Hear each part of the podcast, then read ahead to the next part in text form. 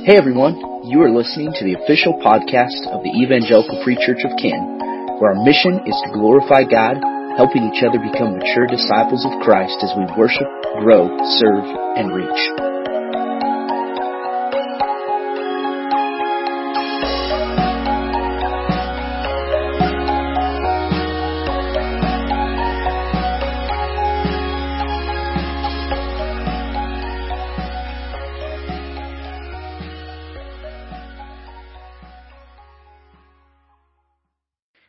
Bibles and open up to the book of Joshua, and uh, kids can be dismissed for children's church as well. Book of Joshua. Everyone get your hands on a copy of God's Word. If you don't have one with you, there's some in the pews in front of you. Um, grab one of those. And uh, those of you online with us as well, get your Bibles. Turn to the book of Joshua. Chapter 3 is where we're going to start. Joshua chapter 3. And we're actually going to look at chapters 3 through 5 today as we continue our series through the book of Joshua. And um, as I was thinking, as I was uh, thinking about this and preparing uh, for today's uh, time in God's Word, I was immediately reminded of a conversation I, I had with a missionary when I was in Bible college. Uh, one of our uh, uh, classes specifically uh, had us do an assignment where we had to interview someone who was in global missions work. And each year, Moody Bible Institute puts on what's called Missions Conference, which is a week long conference specifically devoted just to uh, missions work.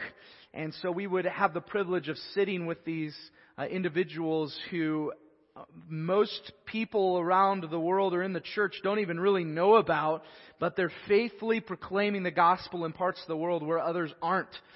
And uh, I sat down, I remember sitting down in the dining hall at Moody Bible Institute and having a conversation uh, with this guy who had been in missions his whole life. And uh, well over 30 years he had been on the mission field. And uh, we talked about missions and we had several specific questions we had to ask uh, each missionary that we interviewed. But at the end of all of that, I remember asking him, as a, a young man who was striving to go into full time ministry, what counsel or advice would you give to me as I step into this journey, um, unknowing what will come, unknowing what the Lord is going to do? And uh, he gave me three words. He said, stones, mile markers, and fences. And I kind of looked puzzled because he paused there and I'm thinking, is that it? And I remember him kind of smirking and saying, uh, explaining this to me, and it stuck with me ever since. He said, throughout your life, you're going to have instances where God shows up in powerful ways, both in the people you minister to and in your own life. And when that happens, you need to be faithful to set up stones that when you go back to those things, you're reminded of the faithfulness of the one you serve. He said mile markers along the way, you're going to have points that help you to navigate or see where you're at on this journey of becoming more like Jesus. And you need to be careful to make sure you kind of have an idea of where you're at so that you don't convince yourself that you have reached the end of your journey. And fences, he said, along the way you're going to be tempted to veer off course at any given time. So you need to make sure you establish fences or guardrails along the way so that no matter what you do or how you go about it, you're doing it according to God's trajectory and God's way rather than your own. Now, that in and of itself could be our message for today. Because there's so much practical application there. There's so much that we can grab hold of and go, yes, this is what I need reminded of. But we're going to take it a step further because every one of these elements is in our narrative story of Joshua today. And so as we walk through this, I want you to be looking for these elements. I want you to be looking for the specific instruction God gives to His people in order that they would be reminded of who He is. Reminded of His faithfulness, generation after generation. I want you to look for the specific boundaries that God gives to His people to say, this is how you will be certain not to veer off course. And some of you may reflect upon as we opened up and started in Joshua chapter 1 and God's specific instruction to Joshua to say, don't let this book of the law depart from your mouth. You need to meditate on it. You need to be careful to do everything written in it because then and only then will you have good success. I want you to look for these elements in our story today and we're going to walk through chapters 3 through 5. We're going to take some bits and pieces here, and then we're going to, we're going to seek to apply this practically and answer the question, how does this influence, or how should this influence our behavior as the church in Fulton County, Illinois, right here today? Now, to bring you up to speed, for those of you who may not have been with us, or you're watching with us and you're going, I don't even know what Joshua is, I don't know what it's about. Well, this is the, the narrative in the midst of a bigger narrative, which is the narrative of Scripture as a whole. And where we have walked thus far is from the book of Genesis and a man named Abraham all the way to an established nation of Israel who has not obeyed the Lord as they were supposed to. And so in previous weeks as we've led up to this, we recognize that the nation of Israel ended up wandering in the desert for 40 years because a generation of people were not faithful to keep the commands of the Lord and trust Him to enter into the promised land. And now they're right on the bank of the Jordan, just about to cross into this promised land that for years and years and years the people have been longing for the fulfillment of this covenant promise that God made with their ancestor Abraham. So this brings us to where we are today. We're going to start in verse 1 of chapter 3. I encourage you to follow along with me as we engage in this story today. It says, Then Joshua rose early in the morning, and they set out from Shittim, and they came to the Jordan. He and all the people of Israel, and lodged there before they passed over. At the end of three days, the officers went through the camp and commanded the people, As soon as you see the ark of the covenant of the Lord your God being carried by the Levitical priests, then you shall set out from your place and follow it. Yet there shall be a distance between you and it about 2,000 cubits in length. Do not come near it in order that you may know the way you shall go, for you have not passed this way before. Then Joshua said to the people, Consecrate yourselves for tomorrow. The Lord will do wonders among you. And Joshua said to the priests, Take up the ark of the covenant and pass on before the people. So they took up the ark of the covenant and went before the people. Keep your eyes on the ark. Now, a logical question for us to ask here is, what is the significance of this ark, this ark of the covenant? Is this talking about Noah's ark? No, it's not. But that would be a logical explanation if we don't know the narrative of scripture, right? The Ark of the Covenant, more specifically, was instructed to be built by God a specific way, and it housed three specific elements. It housed the staff of Aaron, it housed the tablets on which God gave the law to Moses, and it housed a jar with manna, the bread from heaven that the Lord provided for his people in the desert. More specifically, the Ark of the Covenant was the visual dwelling place of God. That is, the ark was to go before the people, and when they camped, the ark was to remain in the midst of the people. And it was symbolic and very clearly meant to establish this is where the God of the universe dwells among you. Power and authority.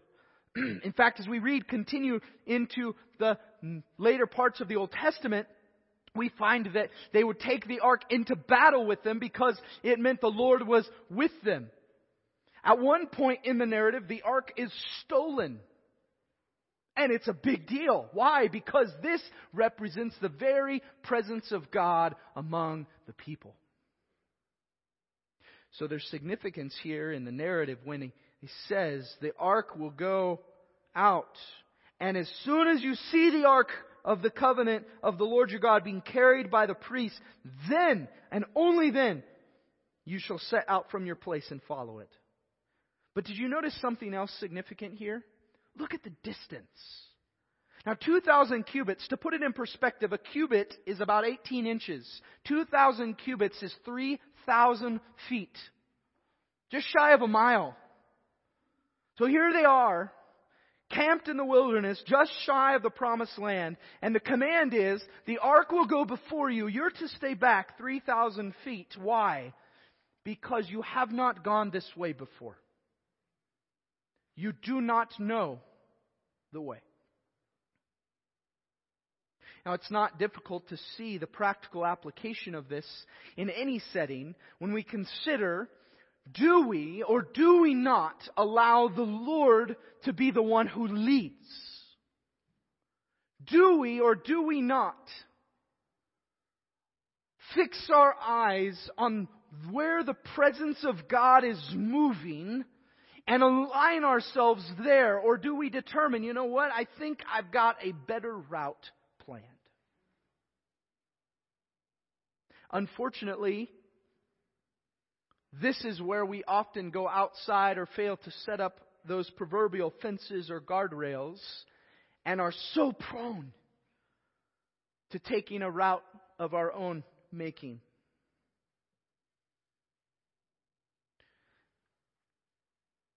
Imagine for a moment, though, the mentality of the people at this time, right here. This was a whole new generation. In the book of Numbers, when the people disobey the Lord, he specifically tells them that every person 20 years old and older would die in the wilderness because they disobeyed the Lord. 20 years old and older. Now, here's what's significant about that. Me and my staff were talking about this, dialoguing about this this last week. You could have been 19. You saw what happened at the Red Sea. You saw the unfaithfulness of your parents, those generation that was before you. You wandered in the desert for 40 years. And now you're just shy of 60. And you're right on the banks of the promised land once again. Stop and consider for a moment those who'd been born on the journey. They'd never known anything other than the wilderness. And here they are. One day out. Be prepared. Consecrate yourself. Prepare yourself as holy. Prepare to see God work in a wondrous way. You can almost sense the anticipation. What's going to happen? How is this going to unfold? And the first instruction is you follow where the presence of the Lord leads. Let's see what happens next. Look at verse 14. Jump up to verse 14 of chapter 3. It says, So when the people set out from their tents to pass over the Jordan with the priests bearing the Ark of the Covenant before the people, and as soon as those bearing the ark had come as far as the Jordan, and the feet of the priests bearing the ark were dipped in the brink of the water, now the Jordan overflows all its banks throughout the time of harvest. The waters coming down from above stood and rose up in a heap very far away at Adam, the city that is beside Zarethan. And those flowing down towards the sea of the Arabah, the salt sea, were completely cut off, and the people passed over opposite Jericho.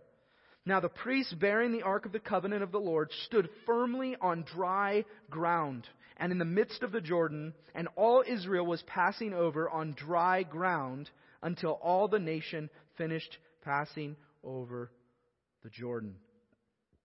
Now there's a couple observations here that we can make. The first one may be something we jump over rather quickly, but it is this. When does the Lord back up the water? It is not until the priest's feet are in the water itself. Now there's a powerful illustration here because it would be easy to consider this overflowing river. And they get to the edge of it and they go, I'm not going in there. It would be easy for the nation of Israel once again to get to the banks of the Jordan River, to see a cross and go, what now? We're here. What are we supposed to do? And it wasn't until the feet of the priests carrying the ark stepped into the water that the Lord worked his miracle.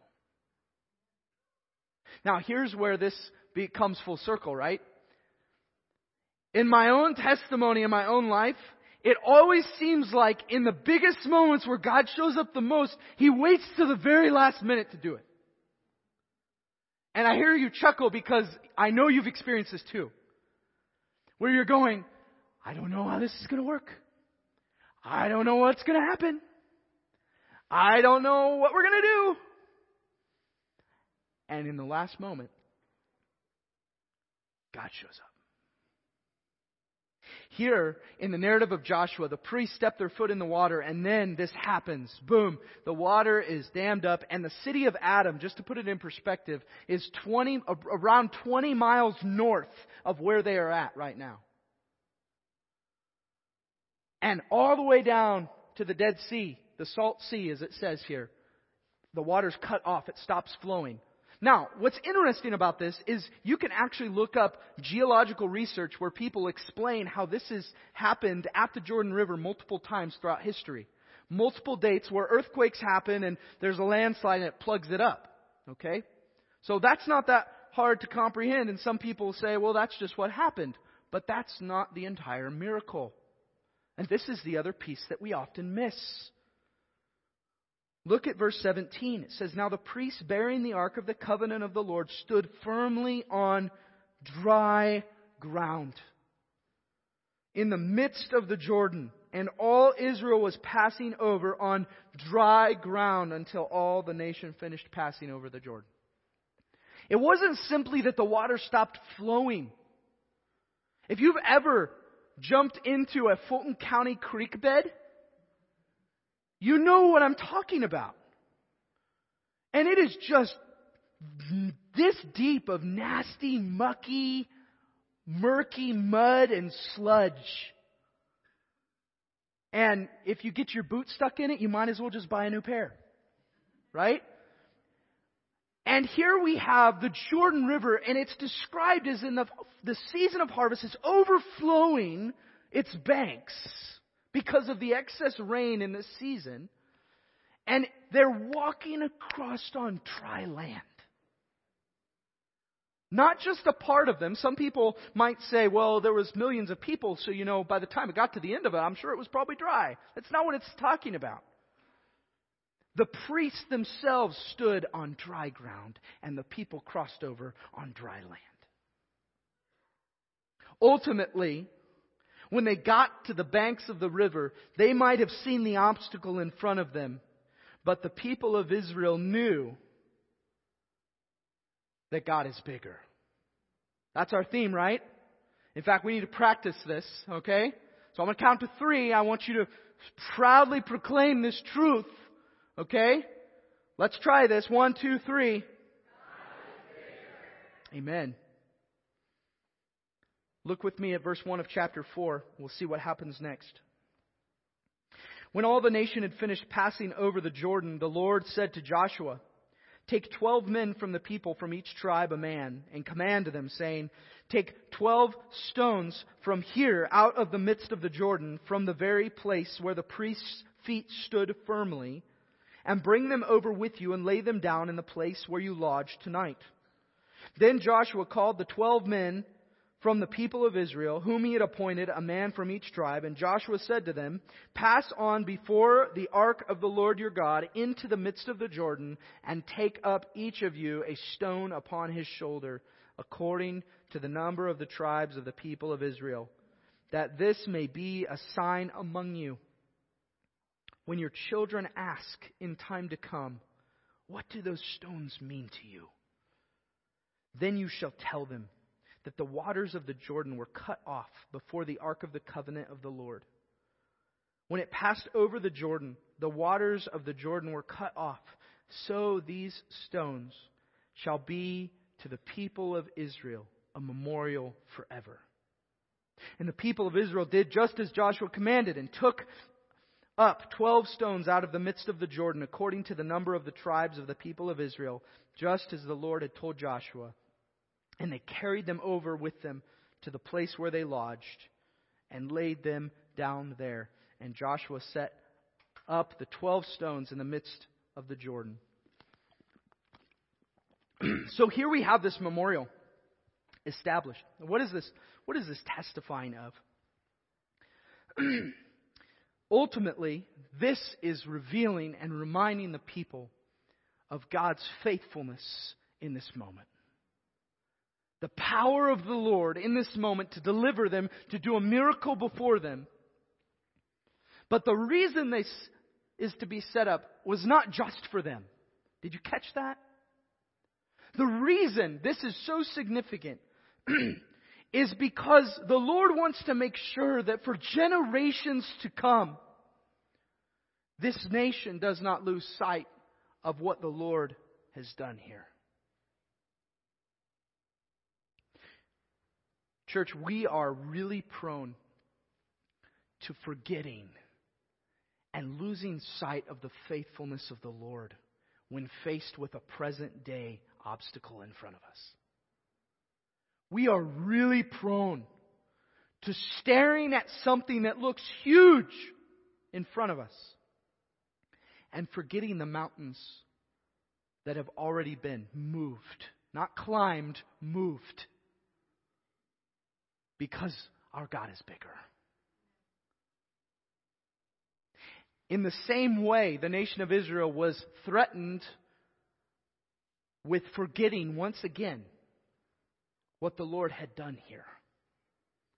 In fact, twice it tells them why they set this up. If you look at the end of chapter 4, verses 21 through 24 of chapter 4, it says, He said to the people of Israel, When your children ask their fathers in time to come, What do these stones mean?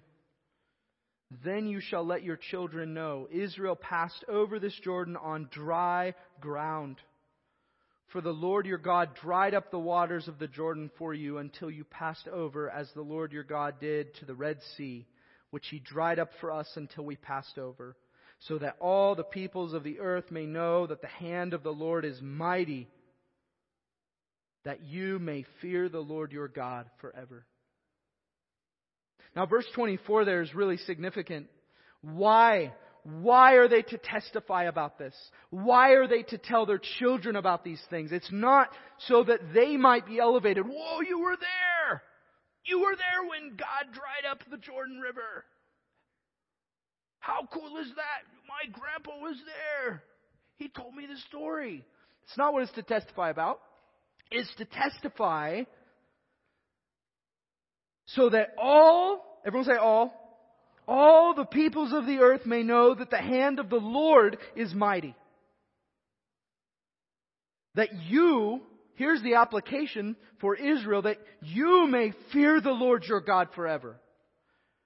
That is, to recognize that the God you say you serve is the God who can not only dam up the water, but can dry up the ground in a moment.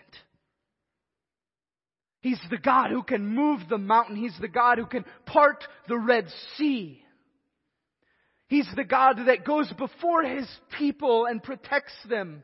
He's the God that directs and guides the way all through time. He's the sovereign one, the holy one. He is in control and He is bigger than anything that you have faced or will face in the days to come. that you may fear the Lord your God forever. So the people cross, and then something interesting happens. There's two things that take place in chapter 5. Let's look at those, starting in verse 1. Says, As soon as all the kings of the Amorites who were beyond the Jordan to the west, and all the kings of the Canaanites who were by the sea, heard that the Lord had dried up the waters of the Jordan for the people of Israel until they had crossed over, their hearts melted, and there was no longer any spirit in them because of the people of Israel. At that time, the Lord said to Joshua, Make flint knives and circumcise the sons of Israel a second time. So Joshua made flint knives and circumcised the sons of Israel at Gibeath Haaraloth, and this is the reason why Joshua circumcised them. All the males of the people who came out of Egypt, all the men of war, had died in the wilderness on the way after they had come out of Egypt. Though all the people who came out had been circumcised, yet all the people who were born on the way in the wilderness after they had come out of Egypt had not been circumcised. For the people of Israel walked forty years in the wilderness until all the nation, the men of war who came out of Egypt, perished because they did not obey the voice of the Lord. The Lord swore to them that he would not let them see the land that the Lord had sworn to their fathers to give to us, a land flowing with milk and honey. So it was their children whom he raised up in their place that Joshua circumcised, for they were uncircumcised because they had not been circumcised on the way. Now, some of you are reading this and you come to these sections of the Old Testament and you go, What in the world is going on? What is this talking about? And that's a good question to ask. Why are we talking about circumcision? And we should not only ask this question, we should seek out an answer. And the answer is found in Genesis 17. In Genesis 17, God chooses this way to seal his covenant with his people. It says, This is my covenant, this is God speaking, which you shall keep between me and you and your offspring after you. Every male among you shall be circumcised. You shall be circumcised in the flesh of your foreskins, and it shall be a sign. Everyone say sign. It shall be a sign of the covenant or the promise between me and you. This whole purpose was to be a physical sign and reminder of what God had promised to his people through Abraham. So here you have the fulfillment of major covenantal promise happening as the people enter into the land promised to them. And it makes sense that while they were wandering in the wilderness, this didn't happen. And now the first thing as soon as they cross over is we're going to fulfill this sign that the Lord established with his people.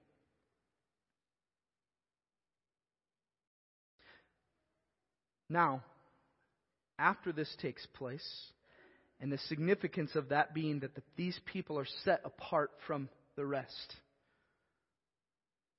Look at verse 10. It says, While the people of Israel were encamped at Gilgal, they kept the Passover on the 14th day of the month in the evening on the plains of Jericho. And the day after the Passover, on that very day, they ate of the produce of the land, unleavened cakes and parched grain. And the manna ceased the day after they ate of the produce of the land. And there was no longer manna for the people of Israel, but they ate of the fruit of the land of Canaan that year. Here's why this is significant both of these things. Circumcision and the Passover were both reminders of the promise God had made and fulfilled in his people. The Passover was celebrated because when they were in captivity in Egypt,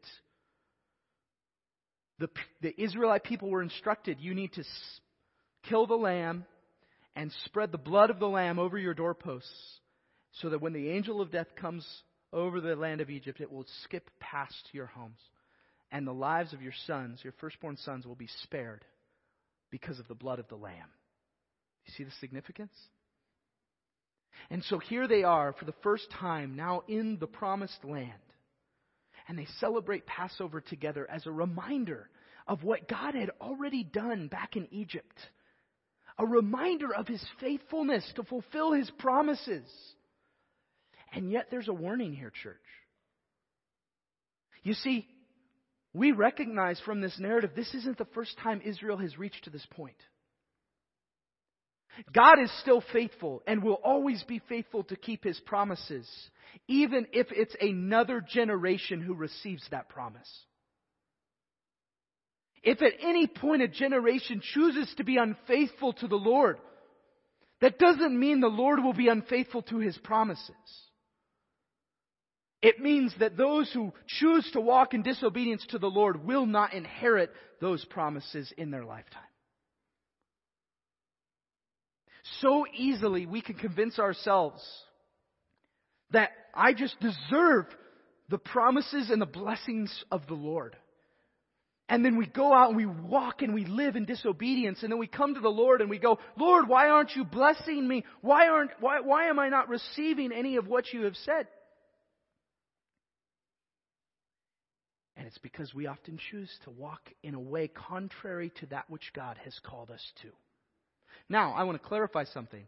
In no way does Scripture say that if you walk according to what God commands, that you are going to be earthly and physically wealthy and have an abundance.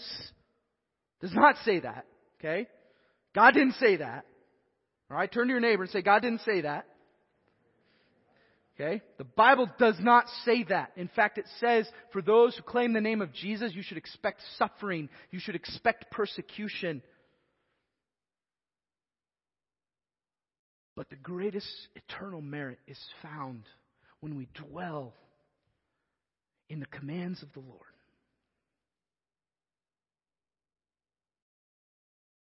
And here this generation was seeing firsthand the fulfillment of God's promises to them. So, how do we apply this? What does this look like practically? Because you may be sitting here and going, Matt, I get this story, I hear what you're saying, but I still am not putting together how this applies at all to us right here and now as the church in Fulton County, Illinois.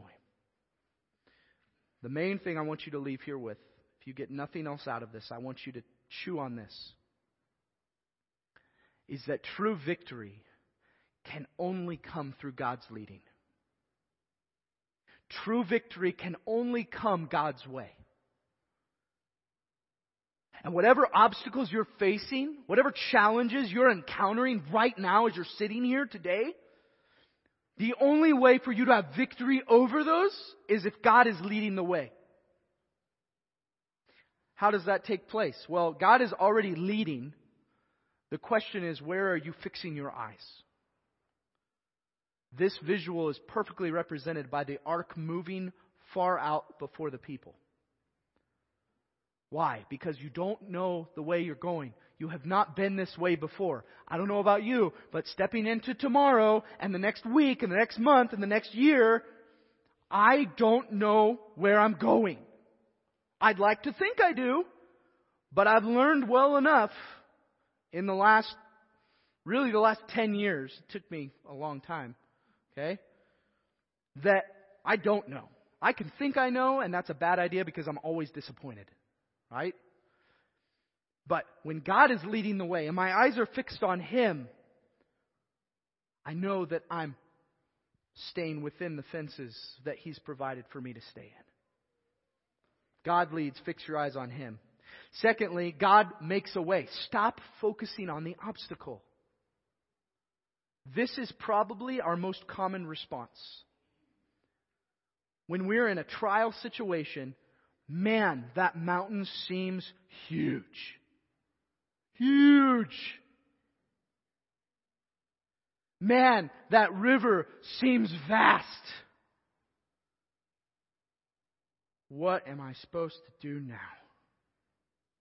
Some of you may be feeling that weight right now. You just, whatever you're looking at in the next week or month or year, and you are just going, oh, and you need to remind yourself that God is the one who makes a way. And if God leads and God makes a way, you fix your eyes on Him. Why? Because true victory can only come when God is leading. And ultimately, when you're facing that mountain, when you're facing that obstacle, when you're looking at that, you need to be able to remind yourself and remind those around you that God is bigger than that obstacle. So we're going to say this again, okay? I'm going to lead up to this. I'm going to count you, count you to three, and I want you to proclaim this, okay? When you're facing that obstacle, you need to remind yourself and remind others that one, two, three, God is bigger. Amen. Thirdly, God sets apart. Trust who God says you are. When the nation of Israel was circumcised and they celebrated the Passover, it was a reminder that God is the one who established his people exactly as he intended to. God is the one who sets them apart. It is God who distinguishes them as his people, not anyone else. The same is true when we come into the new covenant with Christ. But let me tell you, this phrase can be misleading. Because our culture would like you to say, God sets apart, so you just need to trust who you say you are. No! You need to trust who God says you are, who God says you are. And the reality is, the first thing God says you are is a wicked, sinful person. Oh, hold the phone, Matt. That wasn't very nice. That's who God says we are. If we are not wicked, sinful people, Jesus came for no reason. Why did Jesus have to come? Because you and I are wicked, sinful people who are more concerned with ourselves than we are living in light of the most holy, powerful God. And that started in the Garden of Eden. So when we can recognize who God says we are, then we establish a need, and the need becomes a reality when we realize that Jesus died and rose again so that we didn't have to remain in this wicked, sinful state that we're in right now. But instead, that in Christ, God says you're redeemed. In Christ, God says you're made new. In Christ, God says you're adopted as my children and co-heirs with Christ. That's what Scripture says. And so there's two spectrums here. On the one side, there's all these people who say, I'm a good person. I don't need anything more. I deserve to be in heaven because I'm good more than I'm bad. Wrong. On the other side of the equation, though, is a whole group of people who say, I'm worthless. I don't have any value. I'm, I have nothing to offer. I'm no good. And they just d- deteriorate themselves over and over and over again. Wrong. What God says is you are in desperate need of something you cannot give yourself, and I brought it in Christ. So believe that Jesus paid the price for you and be welcomed and embraced into my family, which is eternal and cannot be taken away.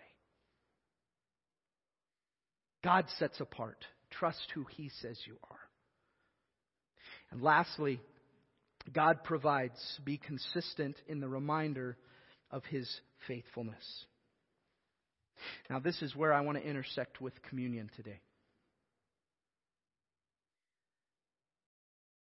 This is our stones, church. When we're called to do this in remembrance of Jesus, why are we called to do this? Because if we lose sight of what has been done for us in Christ, we miss the foundation on which everything else is meant to be built. And the reality is, this is also why families, if you have children who have not surrendered their life to Jesus, you should not be encouraging them to take this.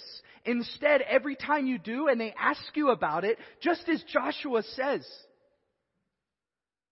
it should be our opportunity to remind them of the story of how God has redeemed us from our sin. In the same way, if you haven't surrendered your life to Christ, this, this is not for you because you have not yet experienced the transformative work of Jesus in your life. And yet, the amazing thing is, you don't have to be a part of the nation of Israel at the river Jordan to experience God's miraculous transforming work and power in you. And so, we pray weekly and long that people would recognize that the gift of life in Christ is available to all. But it will not be received by all. And so as we take this, I want to pause a minute. I just want us to reflect upon these truths. I want you to reflect upon your own story, the stones and mile markers in your own life, and remind yourself of God's faithfulness in the past. And that it's the same God in the present. And when we do this, we remember who He is, that we might leave here fearing God and motivated to share that hope with other people. So let's pause a moment, and then I'm going to prompt us to eat the bread and drink the cup together as we remember the sacrifice of Christ and the life that it has given us through him. Father, in this time, I pray for humility. I pray for moments of confession as we consider how easily we lose sight of what you have given us in Christ. Lord, may you unite us together as one people as we're reminded that mutually we are all in need of the saving grace that is only given to us in Christ and in Christ alone. So as we take this, may we do so as we remember not only the sacrifice of Jesus, but the mission that we're called to. Motivate us, Lord, by this. Renew us in this, I pray, through the name of Jesus. Amen. When Jesus was with his disciples, he took bread and he broke it and he passed it amongst them and said, This is my body which is given for you. And we eat this in remembrance of Christ's sacrifice. Let's eat together.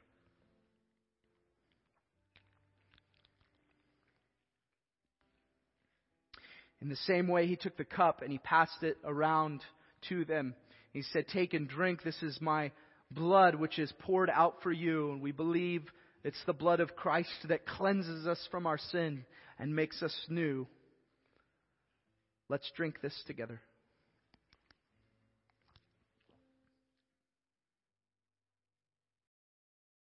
Amen. I'm going to ask the worship team to come. We're going to close with this song, and it testifies of God's faithfulness. Even more specifically, it testifies that at no point in time has God ever left us to walk on our own. That He is faithful, He is faithful, that we might remember that. Father, will you be uh, glorified as we close this time? May you be the object of our praise, and may we go here ready to proclaim your faithfulness for generations to come. Lord, as long as you give us breath in our lungs, may we proclaim these truths in Jesus' name. Amen.